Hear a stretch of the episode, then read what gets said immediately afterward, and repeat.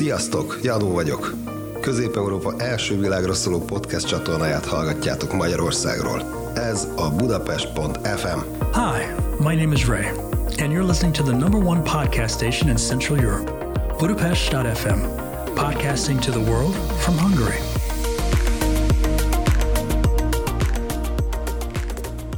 Szeretettel üdvözlök mindenkit, dr. Roza Orsolya vagyok, és nagyon nagy örömmel fogadom ma itt dr. Zaher Gábort, aki talán nem túlzás, hogy Magyarország legismertebb és legkedveltebb orvosa, ami köszönhető annak, hogy nagyon magas szintű a szakmai tudása, humora, nagyon jó a, a stílusa közvetlen, őszinte, és ráadásul rengeteg helyen találkozhatunk vele, hiszen munkássága nagyon sok mindenre kiterjed. Nem csak mint orvosként futhatunk vele össze, hanem leemelhetjük egy könyvét a könyvespolcról, vagy ha bekap két könyvét a könyvespolcról, illetve ha bekapcsoljuk a rádiót, akkor is meghallhatjuk egyes zeneszámokba megemlítve, akkor szakmai továbbképzéseket tart. Nekem személy szerint a tanárom volt a gyógyszerészkaron, ahova amúgy később megtudtam, BTK-sok is jártak, éppen azért, mert Zahár doktor úr tartotta az előadást. Sőt, nem is olyan régen, a Művészetek Völgyében egy improvizációs színház előadásán is láttam a közreműködését. Úgyhogy nagyon szépen köszönöm, hogy ma csatlakozik hozzám. Örömmel, kedves Orsolya, hát csapjunk bele, mert eddig olyan sok szépet mondott, hogy aztán most nekem baromira össze kell szedni magam, hogy tulajdonképpen a kedves hallgatóknak ne okozzak csalódást, mert itt, itt tényleg csak ilyen szuperlatívuszokban beszélt, hát itt majd elsüllyedtem. Köszönöm. Hát tényleg nincs mit. Um, mielőtt a szakmába picit jobban bemerül, belemerülnénk, engem van egy kérdés, ami mindig is nagyon izgatott, hogy mi az, ami önt formálta, ami Zaher Gábor Zaher Gábor, Gáborrá tette, és itt gondolok például arra, hogy olyan mentorok, példaképek, de ez lehet akár valaki a 18. századból, vagy családból valaki, vagy kolléga, tehát hogyha mondjuk három embert ki kéne emelni, lenne olyan az életéből, aki, aki befolyásolta azt, hogy ön mi lett, vagy ezek apró események sorozatai voltak? Alapvetően ugye én ötödik generációs orvos családból származom, szóval nálunk a fiúknál az tök természetes, hogy mindenki orvossá vált. Ez most megszakadt mind a bátyámnál, mind pedig nálam, ugye, mert a bátyámnak egyik fiából se lett orvos, és az én fiam se lett orvos. Azt kell, hogy mondjam, hogy Szerencsére. Hát ha belegondol abba, hogy amikor mondjuk az én fiam kicsi volt, akkor ugye mit látott? Ugye a papának be kell menni a kórházba, a papa ügyeletes, a papát behívták, éjjel kettőkor fölkelt, autóbölt, mert volt valami, bement, stb. stb. Na most azt gondolom, ez nem egy nagy díl egy fiatalnak, hogy így, így élje tulajdonképpen az életét, hogy ő építészmérnök lett belőle. Szerintem tök jól döntött ezzel az egész dologgal. Úgyhogy nálam az, hogy én orvos legyek, az, az, úgy, az, úgy, az úgy természetes volt. Voltak kilengések, kb. 8-10 másodpercig, amikor, még tudom én, rendőr, tűzoltó, és így tovább, és így tovább, de ez egyik sem volt tulajdonképpen egy komoly, komoly dolog, úgyhogy orvos lettem. Ugye apámtól sok mindent láttam, tanultam, munkaszeretetét, és nagyon érdekes volt ugyanáll azt például észrevenni, hogy amikor ő abba a munkát, mert már a bátyám féltettük, akkor már nem volt fiatal, hogy hibázik, stb. stb akkor fél évre meghalt. És úgy halt meg, hogy tulajdonképpen semmi baja nem volt az ég a világon. Szóval nem az volt, hogy mit tudom, hogy volt egy daganatos betegség, uh-huh. kapott egy szívinfarktus, stb. stb., hanem ugye dolgozott, dolgozott, majd utána, amikor megszűnt, kiúzták a lába alól tulajdonképpen ugye azt a nagyon-nagyon fontos támaszt, ami az, amiről az egész élete szólt, akkor uh-huh. úgy, úgy elvesztette a történetnek a, a lényegét, és szépen belefeküdt az ágyba, és ott, ott úgy nézett ki a buksiából, és, és egy fél év alatt meghalt. És azt gondolom, hogy egy borzasztó fontos dolog, hogy az ember amíg tud, addig dolgozzon, amíg lehetősége van, és persze mérje fel ugye a saját, saját határait. És ezért mondjuk nagyon-nagyon csodálkozom azokon, akik tényleg ilyen 70-75 éves korukban még sebészikét fognak a kezükben. Nekik már nem ez a feladatuk. Még az lenne a feladatuk, hogy foglalkozzanak a fiatalokkal, oktassák őket, stb. stb. És azt gondolom, hogy az embernek tényleg ezt, ezeket a határokat, ezeket látni kell, és, és be kell tartania. Úgyhogy ha visszakanyarod a példaképekről, ugye ez volt ugye apám, aki, akitől ezt megtanultam, hogy az ember az utolsó pillanatig próbáljon mm. meg valami hasznosat csinálni, de tudja a saját kereteit. Záborszki Zoltán professzor úr volt az első főnökünk ugye a Honvéd kórházban, mm. ZZ, aki egy hihetetlen figura volt, szóval fantasztikus baleseti sebész volt, fantasztikus ember volt, nagyon-nagyon sokat tanultam, és nem csak persze szakmailag, hanem, hanem emberileg. És aki még sokat jelentett számomra, az Kiszel János Ön biztos nem emlékszik Kiszel Jánosra, de talán a kislányára emlékeznek, ugye Kiszel Tündére.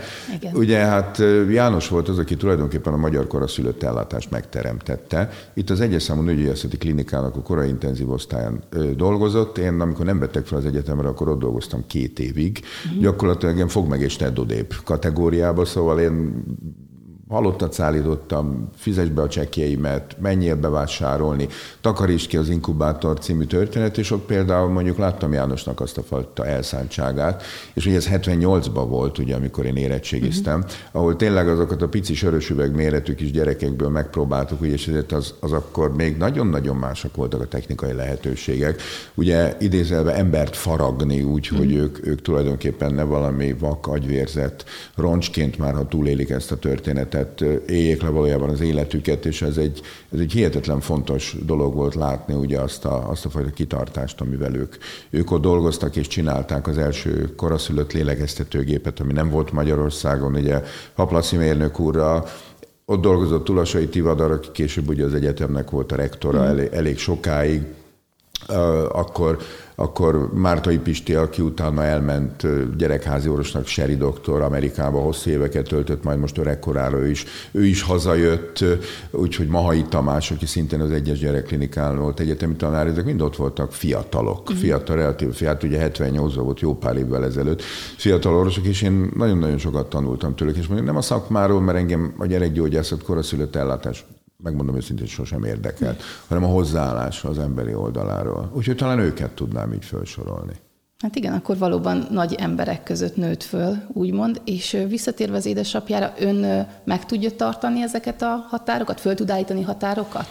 Hát nézze, én most voltam 60 éves egy pár nappal ezelőtt, ami meg én most nem érzem még magam különösebben öregnek, így 60 évesen, ha bár hát nem az is a, néz ki annak. A, ezt mondja még egyszer, ezt mondja még egyszer. Ha bár, ha bár ugye az a, az a 60 év az, az, az már nem, nem, nem kevés így az ember életében, de volt egy hihetetlen jó, jó, jó szülinapom, a, a feleségem egy fantasztikus meglepetés kreált rá, és azt kell, hogy mondjam, hogy még nem érzem azt, hogy a munkából úgy vissza kellene vonni. Én dolgozom a mentőszolgálatnál, kivonuló mentőorvosként, én bemászok a vonat alá, bemászom a romházba, szóval még egyelő működik. Jó, persze időnként az embernek itt ott, ott fáj, de amikor jön az adrenalin löket, akkor nem. Dolgozom 60-ban a sürgősségi osztályon, ugye hát ott is tulajdonképpen mindent. Ugye oktatás, előadás, igazságügyi szakértés, szóval azért én is elég sok-sok lábon állok. Még úgy érzem, hogy tudok teljesíteni. De azt gondolom, hogy abban a pillanatban, mikor tényleg eljutok odáig, mondjuk, hogy a mentőautóból úgy kell kisegíteni, hogy kiszálljanak a fiúknak, akkor, akkor az embernek tudni kell azt mondani, hogy jó, hát ezt akkor most szögre kell akasztanom, és attól még én elmehetek, és mondjuk a, a orvostallgatóknak, mentőtisztalgatóknak lehet oktatni, mert az ember adja át a tapasztalatait. Szóval ne legyen, ne legyen féltékeny a mhm. saját tudására, mert szerintem az oktatás erről szól, hogy át kell adni, és a másikban ne konkurenciát lásson, hanem kvázi egyfajta utódot lásson benne. De mondom, még, még nem érzem azt, hogy, hogy eljött volna a visszavonulásnak a pillanata. Én most úgy jól érzem magam a bőrömbe. Na, ennek mindannyian nagyon örülünk. És ugye e, említettem, hogy két könyvet is írt már, ugye ebből a függőségekről uh, van szó, és itt egy Picit az alkoholizmusra szeretnék kanyarodni, mivel volt egy érdekes személyes élményem is ezzel kapcsolatban. Egy nagyon jó barátnőm, általános iskolai tanár, és egy időben, amikor elkezdett dolgozni, nagyon sok történetet mesélt, hogy a gyerekeknek milyen lecsapódásait élik át a szülők alkoholizmusának, és ettől én, ez engem annyira megérintett, hogy három hónapig én nem ittam. Én határoztam, hogy most kipróbálom, hogy példát mutatok, és Miért nem is. gond volt? Dehogy volt gond. Ez hát ezt, úgy mondta, van... ezt úgy mondta ezt a nem ittamot, mint hogyha gyakorlatilag rendszeres vendég lett volna mondjuk itt valamelyik ilyen sördébe, mondjuk, és, és ott mondjuk azért azt a napi négy-öt sört legurította volna, hogy esténként a tévé előtt azt az egymás hűlőeg rozét betolta volna. De nem, ezt nem gondolom nem, őről. Nem, nem. Én, nekem vannak ilyen, ilyen nagy lelkes felbuzdulásaim, és meg ezek picit kísérletek is, hogy, hogy magamat is megismerjem. Tényleg jutott? annyira fontos. Mire jutott? Hát az első este már egy nagyon furcsa élmény volt, pont pont melyik napot választottam ki a búcsú estémet Londonból, amikor a munkahelyemet ott hagytam. Hát az és nem jó akkor. Nem igazán. Akkor elkezdeni nem inni. Ne, nem igazán, de valamiért pont úgy gondoltam, hogy ez aztán az jó megméretetés, mint első nap.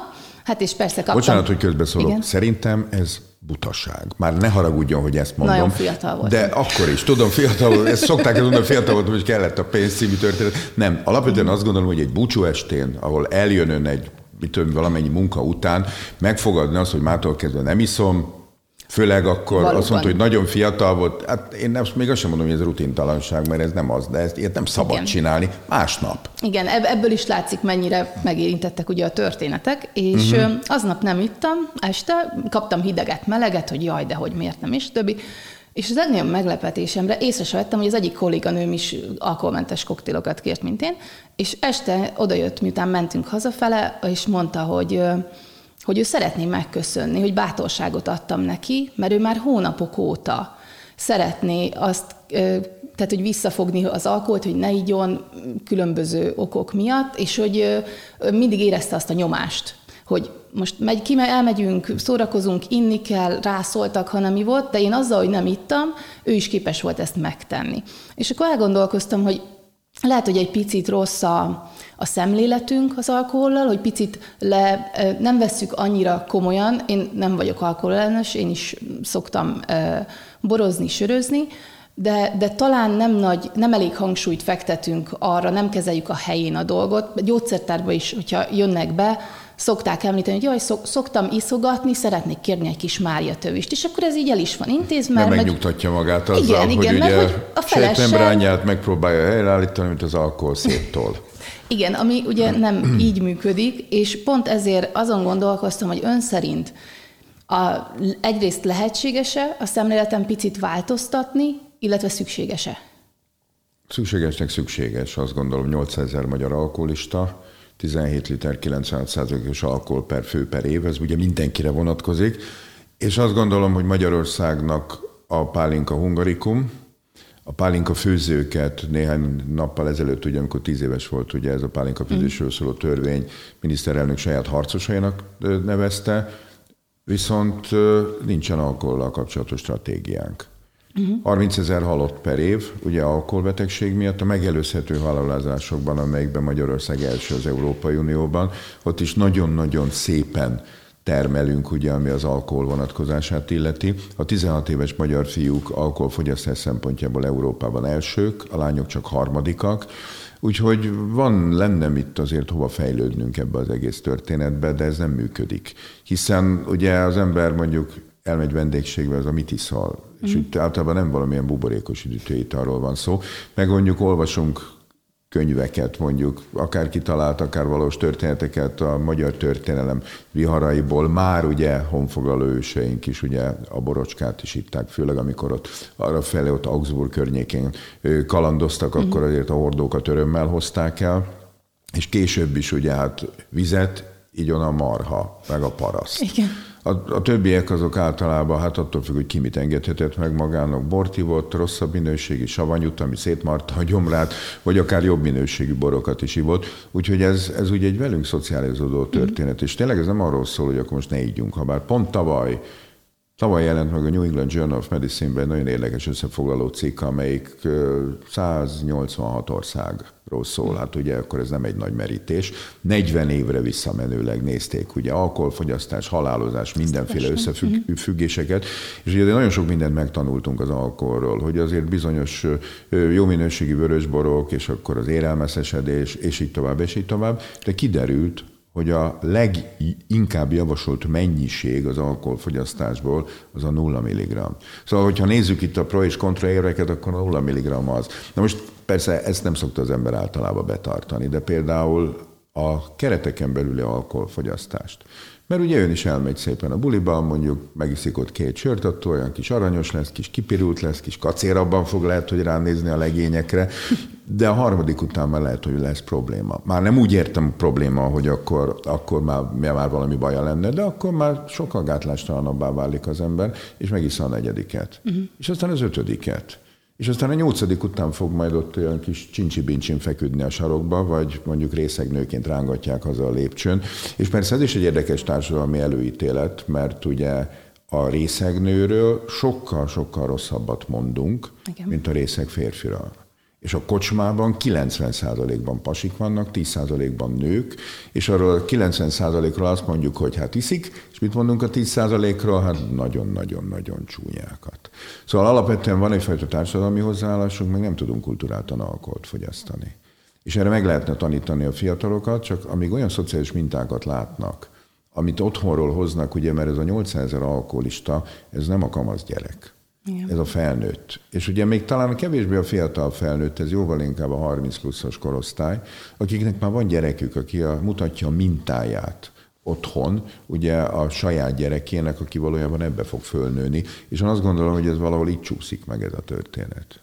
És mit gondol, mit lehetne tenni? Médián keresztül jobban esetleg olyan, vagy olyan, vagy iskolákba bevinni?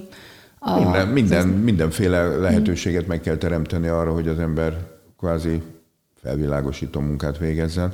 De gondoljon bele, hogy azért az alkohol vásárlás követően befolyó jövedéki adó azért egy elég jelentős hozzájárulás ugye mm. a magyar államgazdasághoz, ha bár, ha megnézzük azt a pénzt, amit Magyarországon alkoholizmus, alkoholbetegség, egészségügyi költségek, családi szétrobbanások miatt ugye költünk, ez a háromszorosa annak, mint ami a jövedéki adóból mm. bejön. Szóval azért ezek csalóka, csalóka történetek, és persze ez nem azt jelenti, hogy akkor szokjunk le teljes mértékig az alkoholról, és azt egy pillanatról a másikra úgyse lehet csinálni. Szóval itt egy generációnak kellene mm. megtörténni, váltásnak kéne az megtörténni, hogy itt valami érdemi változás megtörténjen. Egyelőre ennek nyoma sincs. És ugye ön, ön azért az elmúlt 20-30 évben láthatott trendeket, hogy mi változik. Én azon lepődtem meg, egy WHO-s riportot néztem, 2005-ben hivatalosan a harmadikak voltunk a 100x országból az alkoholfogyasztásban, viszont a 2016-osban a 21-ek, és itt nem tudom, hogy az adatokat nem közöltük elég jól, vagy tényleg látszódik az elmúlt 10-20-30 évben egy csökkenés, amit egy picit kétlek. Aranyos, hogy ezt mondja. Ö, ismerőn olyat, aki szokott otthon pálinkát főzni? Igen. Mennyit lehet főzni? 50 litert. Uh-huh. Ismered olyan, aki 51 litert főz? Ne, nehogy válaszoljon, sőt, mondjuk aki 251 litert főz, 50-et fog bevallani, uh-huh. és azután semmiféle jövedéki adó nem fog valójában megjelenni. Uh-huh. És ez az, ami jelentősen megdolgja. Szóval a legális alkoholfogyasztás uh-huh. mellett ott vannak azok a bögrecsárdák, gyakorlatilag. Magyarország nagyon-nagyon-nagyon nagy területén, amiről olyan komoly adatunk nincsen, és ez azért jelentősen uh-huh. alkoholfogyasztóvá tesz, tehet úgy az embereket.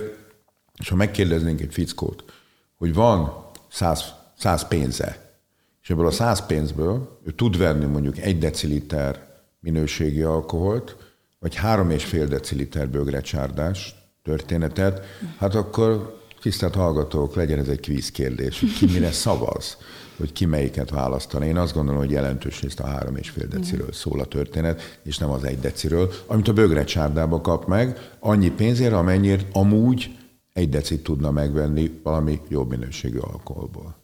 Tehát akkor a tapasztalatai alapján sem már mind így kórházba, mentőbe és a többi nem, nem lát ebbe csökkenést. Nem, igazándiból nem, nem. Szóval az, hogy a statisztikai adatok mit mutatnak, hát az a nagyon sokféle úton, módon lehet tulajdonképpen éppen játszani, és mondjuk ezt tényleg itt a, a vírus fertőzés kapcsán is tök jól látja az ember, hogy a statisztikai adatok, amelyeket ugye időnként prezentálnak a nyilvánosság előtt, azok, azok lehet, hogy valamilyen klasszikus számokból jönnek, de nem feltétlenül mindig a valóságot tükrözik. Mm. És uh, itt egy, most egy picit a kábítószerről. Ugye szó volt egy, az alkohollal kapcsolatos trendekről, és mi a helyzet a kábítószerekről? Az is gondolom azért ott nem tudom, hogy a mennyiség változott, a minőség biztos, hogy pontosan mit is fogyaszt a fiatalság, illetve az idősebbek, milyen kábítószerek, amik most ugye bejött a bika nyáron, és a többi, hogy ott milyen változások láthatóak. Mennyiségben van-e változás, és hogy minőségben micsoda? Alapvetően járvány van, és azért a járványhelyzet az nagyon érdekesen befolyásolta hogy a kábítószert a, a világban. Mm. Részben ugye megnőttek az árak akár 20-25 százalékkal is fölment az áruk. Ugye a kereskedelem az teljesen másképpen működött, részben pedig az elérhetőségük ugye ezeknek a szereknek jelentős módon lecsökkent. Pontosan azért, mert azok a, ha megnézzük például, és nagyon jó statisztikák vannak, mondjuk a Antwerpen ugye az egyik fő kábítószer megérkező pontja tulajdonképpen Európának, uh-huh. hogy az idei évi lefoglalások Antwerpenben az elmúlt évének körülbelül a, a negyede. Ami nem azt jelenti, hogy rosszabbul teljesít a rendőrség, a belga rendőrség, hanem arról szól, hogy alapvetően sokkal kevesebb jön be, pontosan a járvány időszak miatt, és például visszajöttek ezek a hagyományos csempészi módszerek, ugye ezek a bodypackerek, ugye, mm. akik a saját testükbe csempészik át, amivel hosszú-hosszú évek óta nem nagyon találkoztunk bodypackerrel, de most mm. megint vannak bodypackerek. Ugye ez a vírus azért ezt is megváltoztatta, meg gondoljon bele, ugye 11-kor bezár, bezárnak az idézőbe szórakozó helyek. Hát azért egy valamire való buli, az 11 előtt nem kezdődött mm. el, most pedig ugye már be kell zárni. Jó, persze ettől még 8-tól 11-ig is be lehet nyomni, mint egy állat. Szóval ez nem, nem kérdés ebbe az egész történetben. De ez az egész járvány helyzet, ez kábítószer szempontjából visszaesést jelent. Nem a függők szempontjából, mert ennek tök mindegy. Az akkor is beszerzi legfeljebb több pénzt, legfeljebb még inkább kriminalizálódik. Ugye a, a, a, a szerbeszerzése kapcsán Hát jóval inkább az alkalmi és a rendszeres szerhasználatról van szó. Uh-huh. Ettől még persze, hogyha az ember most már persze ilyen, ilyen időben kevésbé, de mondjuk még egy-két héttel ezelőtt, amikor jó idő volt, és mondjuk ott olyan, olyan élfél körül ott az akvárium környékén az ember végigment, és hogy beleszimatolt a levegőbe, akkor, akkor én időnként oda szoktam szólni ott az ott ülő fiataloknak, hogy ilyen szarcucot máskor ne vegyetek. Mert érezni ugye uh-huh. a szagáról, hogy az azért nem feltétlenül mondjuk túl jó, és ugye az áruk is fölfelé ment. És persze van egy, van egy, van egy réteg, ugye az elsősorban a szegregátumról szól, ugye ez a bizonyos biofű, amit ugye ön is említett, ez a Bika uh-huh. nevű történet, ami, ami, ami az ő populációjukban akár 75%-ban is jelen lehet. Nem beszélve arról, hogy ezeknek az újfajta designer szereknek a mennyisége már, amit, amit ugye használnak, vagy ahhoz, ami, ami már olyan élettani változásokat okoz, ami akár komoly lehet, ez már mikrogram. Uh-huh. Szóval itt nem kell nagy adagokba gondolkodni, milligrammokba, itt mikrogramokba kell gondolkodnunk, és például 5-10 mikrogram ebből a, a, a Bika nevű történetből már akár halálos szívritmuszavart, tudatbeszűkülést, halmozott epilepsziás görcsromokat okozhat, és pontosan ez a veszélye. És, és ugye, nem tudják, hogy... Na persze, nem tudja, hogy mi van benne, és most gondoljon bele, itt akkor nem arról van szó, hogy be kell hozni mondjuk mm. 50 kilót, meg 100 kilót. De arról van szó, hogy behozok, mit tudom én, 20 g tiszta hatóanyagot. Most 20 g tiszta hatóanyag, hát az, az négy zacskó vaníliás mm. cukor, hát semmi, hát az ég a világon. És az, az mondjuk behozható mondjuk egy kamionba a teljesen legálisan behozandó termékek között. És a 20 g tiszta hatóanyagból, hogyha mondjuk 10 mikrogrammal számolunk, hát akkor ez legyen az újabb házi feladat ugye a kedves hallgatóknak, hogy ebből nagyjából hány biofüves cigarettát lehet csinálni. A válaszokat azokat Orsolyanak küldjék el a valamilyen e-mail címre, amit ő megad, és azt gondolom, hogy, hogy már rögtön rájövünk arra, hogy akkor itt itt azért ez egy üzlet szempontjából sem egy utolsó. Uh-huh. És foglalkoznak vele az emberek, hiszen azért ugye Magyarországon, hogy az első fél évben majd 14%-os volt a GDP csökkenés, uh-huh. ami azt jelenti, hogy nagyon sok ember elszegényedett, ugye bezártak itt is ugye, ahol most jöttem végig most a, a Rádai utcán, hát egy csomó kocsma, kávézó gyakorlatilag ki van, hogy sorry, we are closed, ugye, hát uh-huh. sajnálom, zárva vagyunk című történet, mert nem működik a rendszer, de hát itt a vírus az azt gondolom hihetetlen módon megváltoztatta az életünket. És akkor nem is annyira jó irányba, mert akkor azt gondolnám, hogy az otthon készített De a dolgok. szempontjából. Az, tehát az, az otthon irány. készültek, azok nem nőttek meg? Hát mert azt mit, gondolnám. Most, most ön persze látta a Breaking Bad-et, nem? Igen, elkezdtem azt is. És? Tetszett? Be kell, hogy valljam, mindenki azt mondta, hogy olyan jó, de úgy én, nekem egy picit nyomasztó volt, úgyhogy a negyedik rész után azt hiszem, hogy áttértem másra. Ne értse félre, amit csinálok. Igen, csak mivel látni nem látják, Zaher tanár úr éppen gombolja ki az ingét, és Breaking bad pólója van, amin az van, hogy I'm not in danger, I'm the danger. Nem vagyok veszélybe, én vagyok a Így veszély. Van. Imádom ezt a, ezt a sorozatot, mm. szerintem hihetetlenül jól visszaadja, és azért is van rajtam ez, mert ugye este lesz egy, egy élő ö, ö, event, ugye, mm. hogy ha már így ilyen szavakat itt bedobunk, ugye, a Alurdi házból, ami, ami a hollywoodi aranylövésről szól. Uh-huh. Ugye négy film kapcsán ugye négyszerről fogok részletesen uh-huh. egy kicsit beszélni, ez este 7 órakor lesz. Oh. És hát ez most legyen itt a reklám helye. De hát ezt gondolom ma fölkerül? Szerintem lehetséges, hogy jó, igen. Uh-huh. Jó. Hát ha esetleg ön akkor is igyekszem gondolja, még akkor, hétig. Akkor hallgassa meg ezt a történetet. És ott például az egyik a Breaking Bad lesz. És azért, Gondolom lesz a Trainspotting. Azért vette. Nem, a Trainspottingot azt nem akartam bele, azt nem akartuk beletenni, mert az, az egy kicsit már olyan elcsépelt, inkább mm. a, a tupakkal az utolsó belövés. Ó, azt nem láttam, de azt, nem meg, látta? akarom, de azt meg akarom meg. nézni. Az egy durva mm. film alapvetően, és tényleg a, a nagyon-nagyon a valóságról szól, arról, mm. a, mhm. arról a kietlenségről, hogy mondjuk ők, ők ugye segítségért akarnak fordulni. Mm ezek az emberkék, és, és gyakorlatilag, hogy, hogy a, az ottani, az a uh-huh. romlott nyugati rendszer, ugye Amerika, hogy az mennyire nem tud ezekkel, ezekkel, a, ezekkel a lecsúszott szerencsétlenekkel mit kezdeni, és ez nem csak arról fog szólni, hogy ugye nem fehér ember, hiszen az egyik az fehér, a uh-huh. másik pedig egy színesbőrű fiatalember, uh-huh. aki játsza a két, két herkás Herkás főszereplőt. Aztán Ananas Express lesz a másik film, az egy nagyon szar film, de gandzsáznak benne. Elég, elég jelentés, hogy lesz a Breaking Bad, és mm. ugye a nagy klasszikus, ugye Travoltáékkal természetesen, ugye hát ami ugye a kokain mm. használat szempontjából gyakorlatilag kihagyhatatlan, az a túladagolás jelenet, amikor ugye ott a, a, a, az ödéma haptól kezdve a, a véres orron át mindent látunk annak a gyönyörű szép nőnek az arcán. Hmm. Hát ez mindenképpen ö, nagyon érdekesnek ígérkezik, úgyhogy igazából megpróbálok szerintem elmenni akkor már. Nem este. kell eljönni. Ez online. Ja, ez online lesz? Persze. Ja, az a baj, van, hogy ugye most itt, itt, ugye, itt a járvány ez nagyon beszűkítette ezt a mm. lehetőséget, és még érdekes lesz, mert ez ugye élőbe fog menni, mm. úgy, úgy, hogy ott fogunk ülni a moziterembe, lesznek szerintem négyen velünk mm. szemben egy 450 fős moziterembe, és különben meg az egész majd itt, itt repül itt az online mm. világba össze-vissza. Ó, szuper. Um, itt szóba került ugye egy picit, én, én úgy érzem, hogy ez a stigmatizációja a kábítószer. Pont ezért is nem tudunk mit kezdeni. A rohadt köcsög drogos? Igen, pontosan. Uh-huh. Én mhm. egy, egyrészt fújt, annyi téma most hirtelen eszembe jutott, nagyon érdekes lenne akár egy ilyen... Úgy látom, ez egy mamut podcast lesz. Fú, nem is tudom, hol tartunk időben. Um, és még nagyon hosszú a kérdések sora, de igyekszem azért... 26-46. Ó, oh, oké, okay, rendben, akkor, de ezt erre mindenképp ki szeretnék térni, mert pont most tartottam előadást az orvosi marihuánáról is, meg lesz egy a CBD olajról is, és és ott is föltűnt, egyrészt az érdekes a stigmatizáció az, hogy igen, elítéljük a, a kábítószereseket, ott egy érdekes téma lenne, és jó lenne kibontani a mentálhigiénis edukációt, kezelést és a többi, hogy ez nagyon hiányzik e, ebbe a szegmensbe. Meg, meg tudja, hogy ezzel az orvosi marihuánával mi a legnagyobb bajunk? És Van egy miniszterünk, uh-huh. aki azt mondta, hogy a THC a 61-es Bécsi Egyezmény alapján kábítószer. És pont. És innentől kezdve ezt a történetet letörölte. De ebbe a 61-es Bécsi Egyezményben benne van a morfium is. Pont Akkor ezt vonjuk már vissza mondani. az összes morfintartalmú Igen. készítményt, meg az összes fentanilt, meg az oxikodont, és így tovább, és így tovább, szóval nem értem. Igen, és nincs persze, orvosi mák, tehát igen, nem így mondjuk. Igen, és persze világos, amikor egy ilyen szert ugye megjelenik gyógyszerként, ebbe benne a visszaélés lehetősége. Hát nézze meg, ugye az alprazolám hatóanyagban nincsen benne a visszaélés, mm. hát dehogy nem. Kedves hallgatók, ez a leszarom tabletta, ugye a Fronting Salax című történetről szól.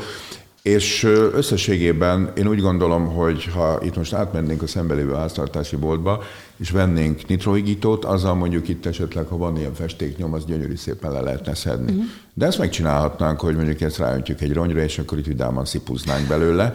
És én azt gondolom, hogy nem a kés a bűnös, hogyha sebetejt, hanem az, aki a kést fogja uh-huh. tulajdonképpen a kezébe.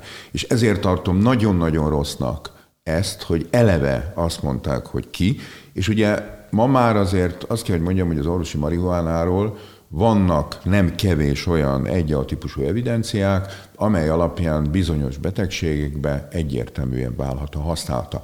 És van, ahol első lépcsőszerként, van, ahol nem elsős lépcsőszerként. De például mondjuk az eszketamint, ugye ez egy hólyagbarát ketamin származék, ez az FDI ezt nem olyan rég ö, rögzítette és bevette uh-huh. tulajdonképpen antidepresszánsként, nem primeren alkalmazandó, harmad, negyedvonalú súlyos depresszióban uh-huh. használatos szerről van szó. Szóval az ilyenfajta beszűkült gondolkodást ezt sosem értettem, megmondom. Ráadásul ugye ezt egy onkológus mondta, aki ugye daganatos betegekkel dolgozott együtt, ahol például pontosan tudjuk, hogy a THC-nak ugye a kemoterápiát követő hányásban milyen fontos szerepe tud esetleg lenni, vagy például... És a gyógyszer leromlott... van belőle, csak hát persze, nem lehet. Hát persze, hát persze.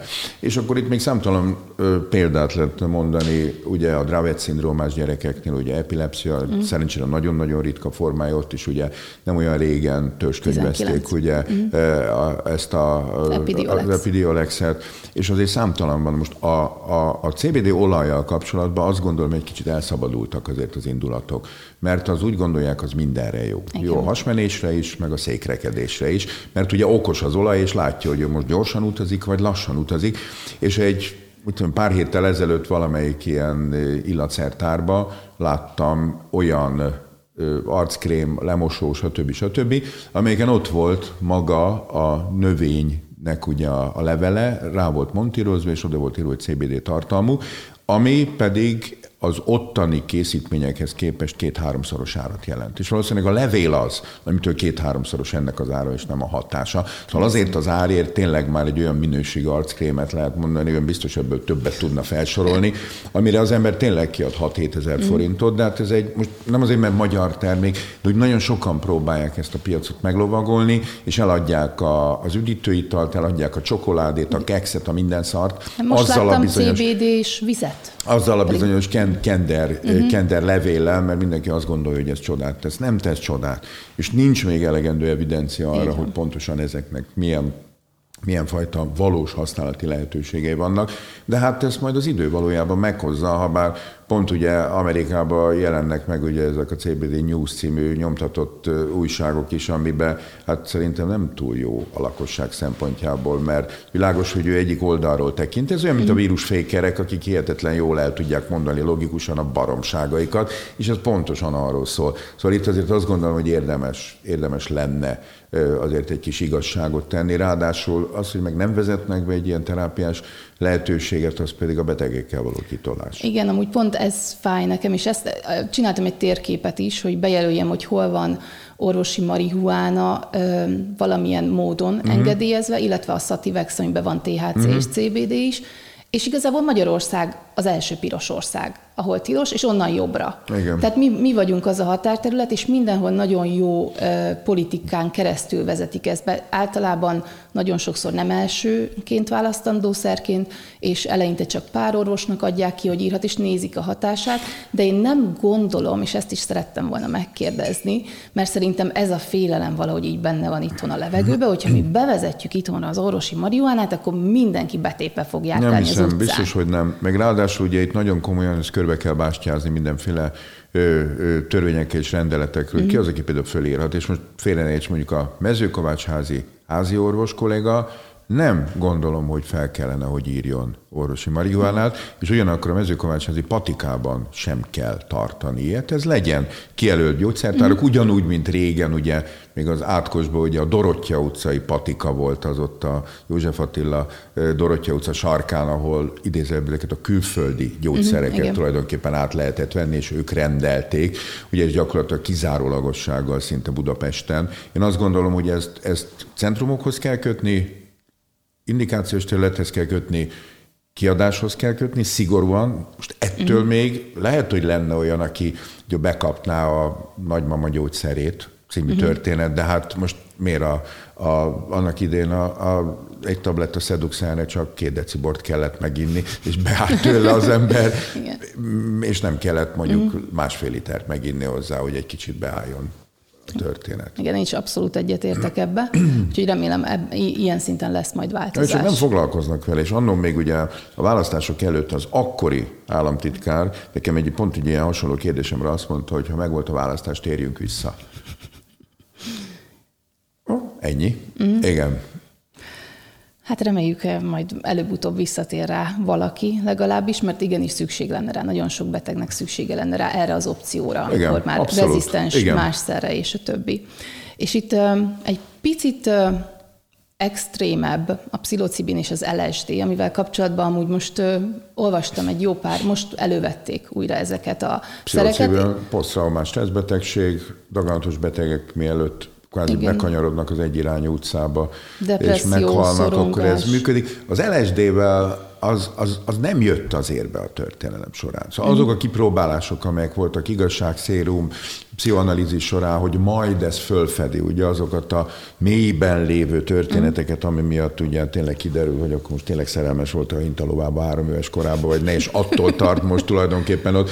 Szóval ez, ez, ez nem, az LSD-vel nem jött be, és ugye most már vannak újabb fajta szintetikus LSD-k részben hosszabb, hosszabb hatásúak, szóval nem gondolom, hogy az LSD-nek ebből a szempontból lehet helye. A pszilocibinnek lehet, az ayahuasca-nak szintén lehet helye, ugye, mint hogy az MDMA-nak is lehet tulajdonképpen helye, és azért ö, ugye a ketamin nélkül ugye az akut ellátás mind a mai napig nem tudnánk ugye csinálni, hiszen amellett, hogy egy nagyon jó diszociatív anesztéziát okozó szer, ott azért elég furcsa dolgokat látunk időnként, amikor a motorosnak, akinek ilyen integráljel alakú a lába, mert ugye fölbucskázott, és ugye kimegyünk mentővel, és akkor világos, hogy a ketamin mellé ilyenkor adunk egy kis mást is, hogy pontosan ezt a halucinogén élményét vajon elveszítsük, és utána gyakorlatilag az arca se rezdül, amikor az integráljelből vonalat csinálunk, ami előtt ugye át ráteszünk a húzósint, és akkor rögzítjük őt, mm. de, de önmagában attól, mert ugye egyszerre rámondjuk azt, hogy kábítószer, mm. innentől kezdve ez nem azt jelenti, hogy nincsen a medicinában létjogosultsága. Igen, inkább csak a helyén kéne kezelni egy Persze, a dolgokat. abszolút.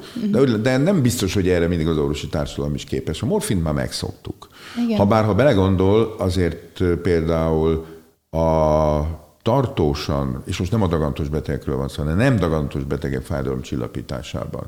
Ugye azért Magyarországon nagyon-nagyon alul adják a morfint illetve a fentanil Igen, származékokat, az nyugathoz oxycontin, képest. nyugathoz képest. Ez nem azt jelenti, hogy nekünk Amerikát kell itt utánoznunk, ahol ugye hát két millió opiát függő van, és nem a herkát nyomó csávóról van hanem a normál egyes pógáról, ott minden szarra, uh-huh. ugye ezt írnak föl, de ugye, és ugye nem véletlen, hogy a Szakler család, ugye a Purdue Pharma, ugye, akik az oxycontin csinálták, azok ellen sok-sok milliárdos kártérítési perek, mint ahogy a Johnson Johnson is nagyon sokba került neki, ugye ez, a, ez az egész történet, de azt gondolom, hogy azért az a, az a 4-5 százalék, ami nálunk felírásra történik, az viszont kevés. Igen, talán ebbe is valahogy nagyon konzervatívan gondolkozik Magyarország szerintem. Mhm. Igen, mert ez sok adminisztrációval jár együtt. Ó, igen, azért gyógyszertárban Engedélyeztetni kell, papír kell, Mhm. mindig ugyanott kell kiváltani, személyigazolvány kell hozzá. Nem annyira lehet ezt, még nem is nagyon szeretik felhőbe fölírni az orvosok, ugye a fentanilt. Mhm. Úgyhogy ez, ez olyan kis bonyi, és inkább azt mondja, hogy hát, meg kell szokni, együtt kell élni ezzel Mhm. a fájdalommal. Igen. Um, ugye, ugye már nagyon sok éve ott van a, a gyakorlatban, és sok mindent látott, és egy picit a legekre szeretnék kitérni, hogy mi volt, ne, nagyon tetszett az egyik történet, amit pont mesélt a, egy továbbképzésen, amikor például egy szexshopba kellett elmenni egy eset miatt, de hogy mi volt talán a legmeglepőbb, vagy legérdekesebb eset, ami még ön is ennyi év után úgy volt, hogy hm, erre nem gondoltam volna, vagy nem számítottam Orsolya, volna. ezekkel a legekkel egyetlen egy baj van, hogy ebben semmi tanulság nincsen. Ezen legfeljebb mosolyog az ember. Mhm. Mert a legek azok mindig szélsőségesek, mindig extremitások. Ami nem az átlag, Mhm. előfordul. De most például mondhatnék olyat, hogy azokat a történeteket, amiket én az életem során hallottam, mondjuk családi tragédiák, sérülési módok, és így tovább, és így tovább. Ez például egy író nem tudná kitalálni, aki ülne a számítógép előtt, és szeretne írni mondjuk egy horror történetet, egy családregényt, vagy mm. bármi egyebet, mert az élet tudja ezeket ugye valójában produkálni. És, és ezt, ez, ezeket kitalálni nem lehet. Úgyhogy félre ne értsen, amit mondok, én nem szeretek ezekről a legekről így tulajdonképpen beszélni, a legmegdöbbentőbb, Na, úgy jogos, a, nem gondoltam. a, leg, a legtanulságosabb, mert ugye az nem az átlagról szól.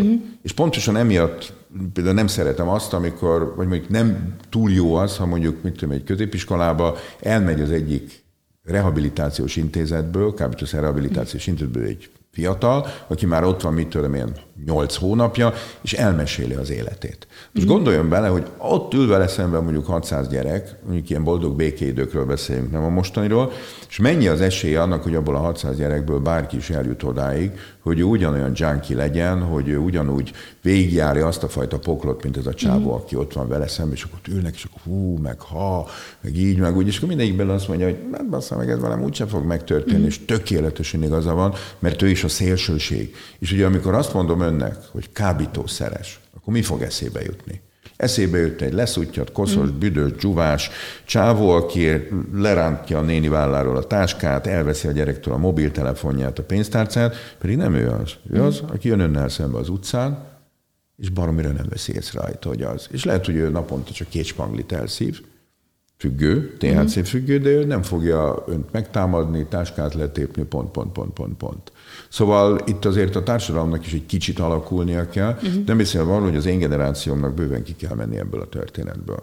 Én rendszerváltás előtt szocializálódtam. Ön bőven utána, uh-huh. ami azt jelenti, hogy ön már az a korosztály, aki elképzelhető, hogy az egyetem alatt látott olyat, hallott olyanról, aki elszívott életében egy spangit, úgyhogy ön a saját gyerekének mást fog mondani nagyon-nagyon mást fog mondani, és azt fogja tudni neki mondani, hogy hát ettől a világ nem fog összedőlni, fiam. De nem örülök neki. Igen, valóban, amúgy most hogy jut eszembe gimnáziumból történet, egy ismerősöm anyukája hazarohant, hogy ő most hallotta, hogy hát, hogy itt van ilyen, hogy fű, uh-huh. és hogy most azonnal pisiljen, mert hogy ő most uh-huh. le mhm. akarja tesztelni, uh-huh. mert hogy szerinte ő tuti, az pedig, tehát hát, nem azért, tudják, ha, ha ott, ha ott tart egy családi kapcsolat, uh-huh. hogy mondjuk gyors tesztel kell bizonyítani, vagy analitikai vizsgálattal a kábítószer használat tényét, akkor azt már lehet dobni a szemétbe. Már azt a kapcsolatot. Uh-huh.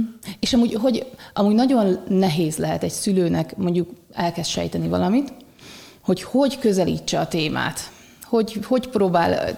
Ez nem olyan bonyolult. Ez azon múlik, hogy, hogy, hogy ismerje a szülő a saját gyerekét. És beszélgessen vele. És hogyan kommunikálnak. Mm. Hát most gondoljon bele, amikor ön még 15-16 éves kamaszlány volt, hát az egyik pillanatban tök édes volt, tök aranyos volt, nem 20 másodperc olyan volt, mint egy rozsomák. Vidd le a szemetet, érén. Mm. Csinálj rendet a szobádba. Majd nem? És akkor a szülőnek ilyen három méter átmerő évő dúzat tulajdonképpen a feje, és akkor lehet, hogy az önkedve most éppen azért ilyen rossz, mert elcseszte a matek dogát, de az is lehet, hogy, hogy, hogy éppen szerelmes, de az a legény az, az le se szarja ezt az egész történetet. Szóval, hogy, hogy és hogy erről, erről, erről kommunikálnak-e, hogy azt, mondja, hogy azt mondhatja otthon, mondjuk, te figyelj, anya, én most nem tudom ezt az egész dolgot hova tenni, nagyon furcsa dolgot érzek, mm. mondjuk szerelmes, és akkor, hogy ezt anya meg tudja valahogy úgy közelíteni, hogy erről mm. tudjon esetleg kommunikálni. Vagy például mi lenne, hogyha elmondaná azt, hogy hát hétvégén voltunk a buliban, vagy kim voltunk az akváriumnál, és elszívtam egy spanglit. Mm. Igen, ez... Rögtön jön a bal egyenes mm. jobb horog kombináció. Micsoda! Rohadt kis dragos kurva, te nem szégyelled magad. Igen, megint bejönnek történet. a szélsőségek. Aha, és abból, mert ugye a szülő is megmondja, hogy ez, hát jövő héten már ott a Népligetben nyomja magának a barnát, mm. aztán majd jobb bele is fog pusztulni. Meg mész a börtönbe, fiam, meg meg fogsz halni, meg beteg leszel. Igen, emlékszem, pont tanár úr előadásán hallottam azt, még az egyetemen, ha mintha 7 perc lett volna, hogy Annyi, egy nap aha mennyit Aha. beszélget a szülő Jó, de ez nem azt jelenti, hogy akkor így stopper órában. Persze, csak én tudom, hogy ez volt az, az adat, ami olyan mélyen, úgy megdöbbentett, és olyan mélyen bennem van, hogy azóta többször is eszembe jut. Persze. A feleségemnek van egy 16 éves kislánya, 16 éves múlt, Barbara, egy tök aranyos, tök jó fejgyerek, és úgy tudom én, múltkor elmentünk például mi ketten paraszol uh-huh. koncertre, és tök jó volt. Vagy, vagy rendszeresen például, amikor mondjuk úgy veszek, vagy kapok színházgyíjat, akkor direkt úgy, úgy szoktam csinálni, hogy én, én dolgozzak uh-huh. aznap. És akkor a, a feleségem elmegy a kislányával. És szerintem ezek baromi fontosak, hát ő is ugye dolgozik, hát ő is ugye gyógyszerész, és ugye egy, egy, egy multicégnél, ugye marketing főnök, ami azért, hát ön is dolgozott ugye a multi életbe, és hát azért az rágja az embert, és ott az nem arról szól, hogy akkor from 9 to 5, és akkor az ember eldobja ötkor a klaviatúrát, és akkor kényelmesen hátradől beül a, a szolgálati autóba, hazamegy, és akkor, akkor nem foglalkozik vele.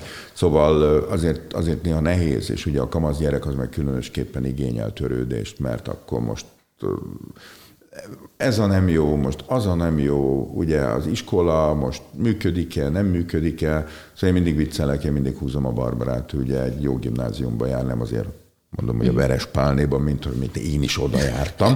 Nem, de mondom, de mindig szoktam neki mondani, mondom, nézd szívem, hogyha ez így, ez így megy tovább, akkor Gundel Károly, akkor mész a Gundel Károlyba, és akkor ez mindig egy kicsit őt mm. megabriktolja, de azt gondolom nincs vele gond, tényleg egy, egy, egy jó gyerek. Viszont egy csomó mindenre meg kell például tanítani. Uh-huh. Például azt, hogy ha mondjuk elmennek a, a barátokkal, és mondjuk iszik alkoholt, mert ők már szoktak alkoholt inni, akkor jó minőségű, és uh-huh. ne szart igyon, már Igen. bocsánat. És hogyha az ember megengedheti magának, akkor ezt szponzorálja. És múltkor például buliba voltak, és Hát megmondom őszintén, hogy én, én voltam az, aki leszállítottam nekik jó minőségű ő, ő sört, a Fóti sörfőzdéből mondjuk áfonyás portert, ami tényleg jó, hogy akkor már tényleg ne az legyen, hogy megveszik a Lidlibe 139 ér a mit tudom én miért, ami egy teljesen bizonytalan történet, hanem akkor tanulják meg azt, hogy ha iszunk, és persze keretrendszeren belül, mm-hmm. akkor tényleg olyat ígyunk, amelyik, Igen, amelyik és ebben egyrészt jó. benne van, hogy a szülők tudnak is arról. Persze, ez így és van. És nem rögtön rácsapják az ajtót, hogy tilos, és van. tanítják.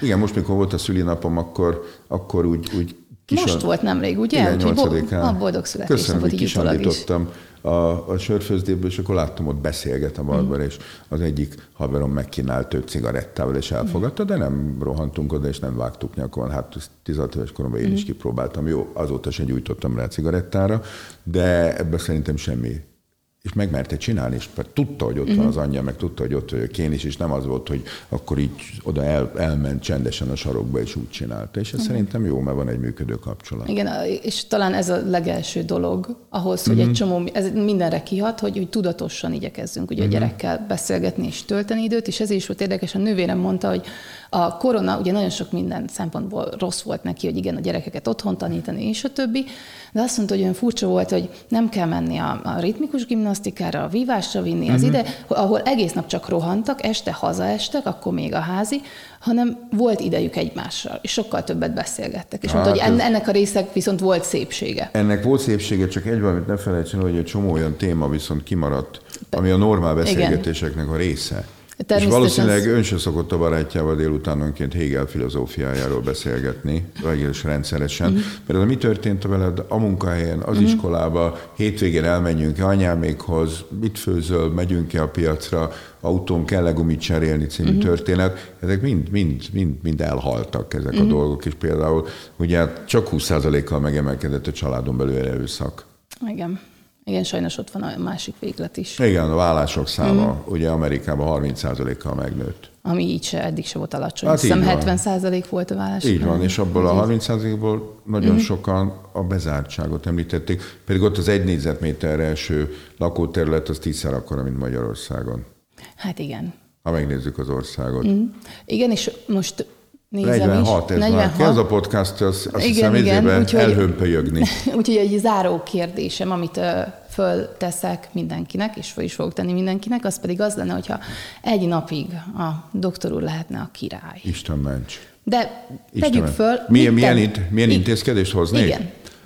Egy nap. Egy nap. Én egyetlen egy intézkedést hoznék, azok az emberek, akik cigarettáznak az autójukban, ez még rendben van, és utána egy elegáns mozdulattal kipörcintik a csíket az utcára, ezeknek ott helybe a bal kezét levágatnám. Hm. Ennyi. Indok mögötte, kérdezhetem? Paraszt. Undorító, mocskos paraszt. És én a mentőből például ezeknek ki szoktam szólni. Ugye személyautóból nem uh-huh. szólok ki, mert akkor rögtön jön a uh-huh. stb. De a mentőből megállunk mert le az ablak, fölről mondom, fiatalember, ez nem volt szép magától fölnéz, mert volt olyan, aki kinyitotta az ajtót és fölvette a csiket. Vagy például a kerékpáros, uh-huh. hogy aki szó nélkül átmegy a piroson, mert neki oh, szabad. Uh-huh. Neki is szoktam szólni, hogy fiatalember a kressz szabályok mindenkire vonatkoznak. Ja igen, hát elnézést, elnézést. Hogy a mentőautónak van egy ilyen fajta varázsa, hogy onnan könnyebben szól ki az ember, mert a személyautóból ott nem, mert az konfliktus fog gyakorlatilag szülni, a mentőből. Ráadásul egy ilyen gyanús ismerős arc néz ki, akkor lehet, hogy kicsit megszeppen, és lehet, hogy belegondol, hogy legközelebb nem megyek át a piroson, és nem dobom ki a csiket uh-huh. a, az autóval, nem mondom, levágattam a kezüket. Ott azonnali hatája. Szóval ebből a szempontból a sariát, ugye az iszlám törvénykezést nagyon szigorúan bevezetném. Igen, tehát egy szigorú népnevelés Ezzel kapcsolatban így van, aztán meglátjuk, hogy hány félkarú lenne Magyarországon. Hát egy idő után nem sok. Ez így van. Igen. Hát nagyon szépen köszönöm, hogy itt volt ma velem, és akkor én este fogom újra hallani önt az előadáson. Megtisztelő, köszönöm én is. és további szép napot. Mindenkinek köszönöm a figyelmet, és jó egészséget találkozunk két hét múlva.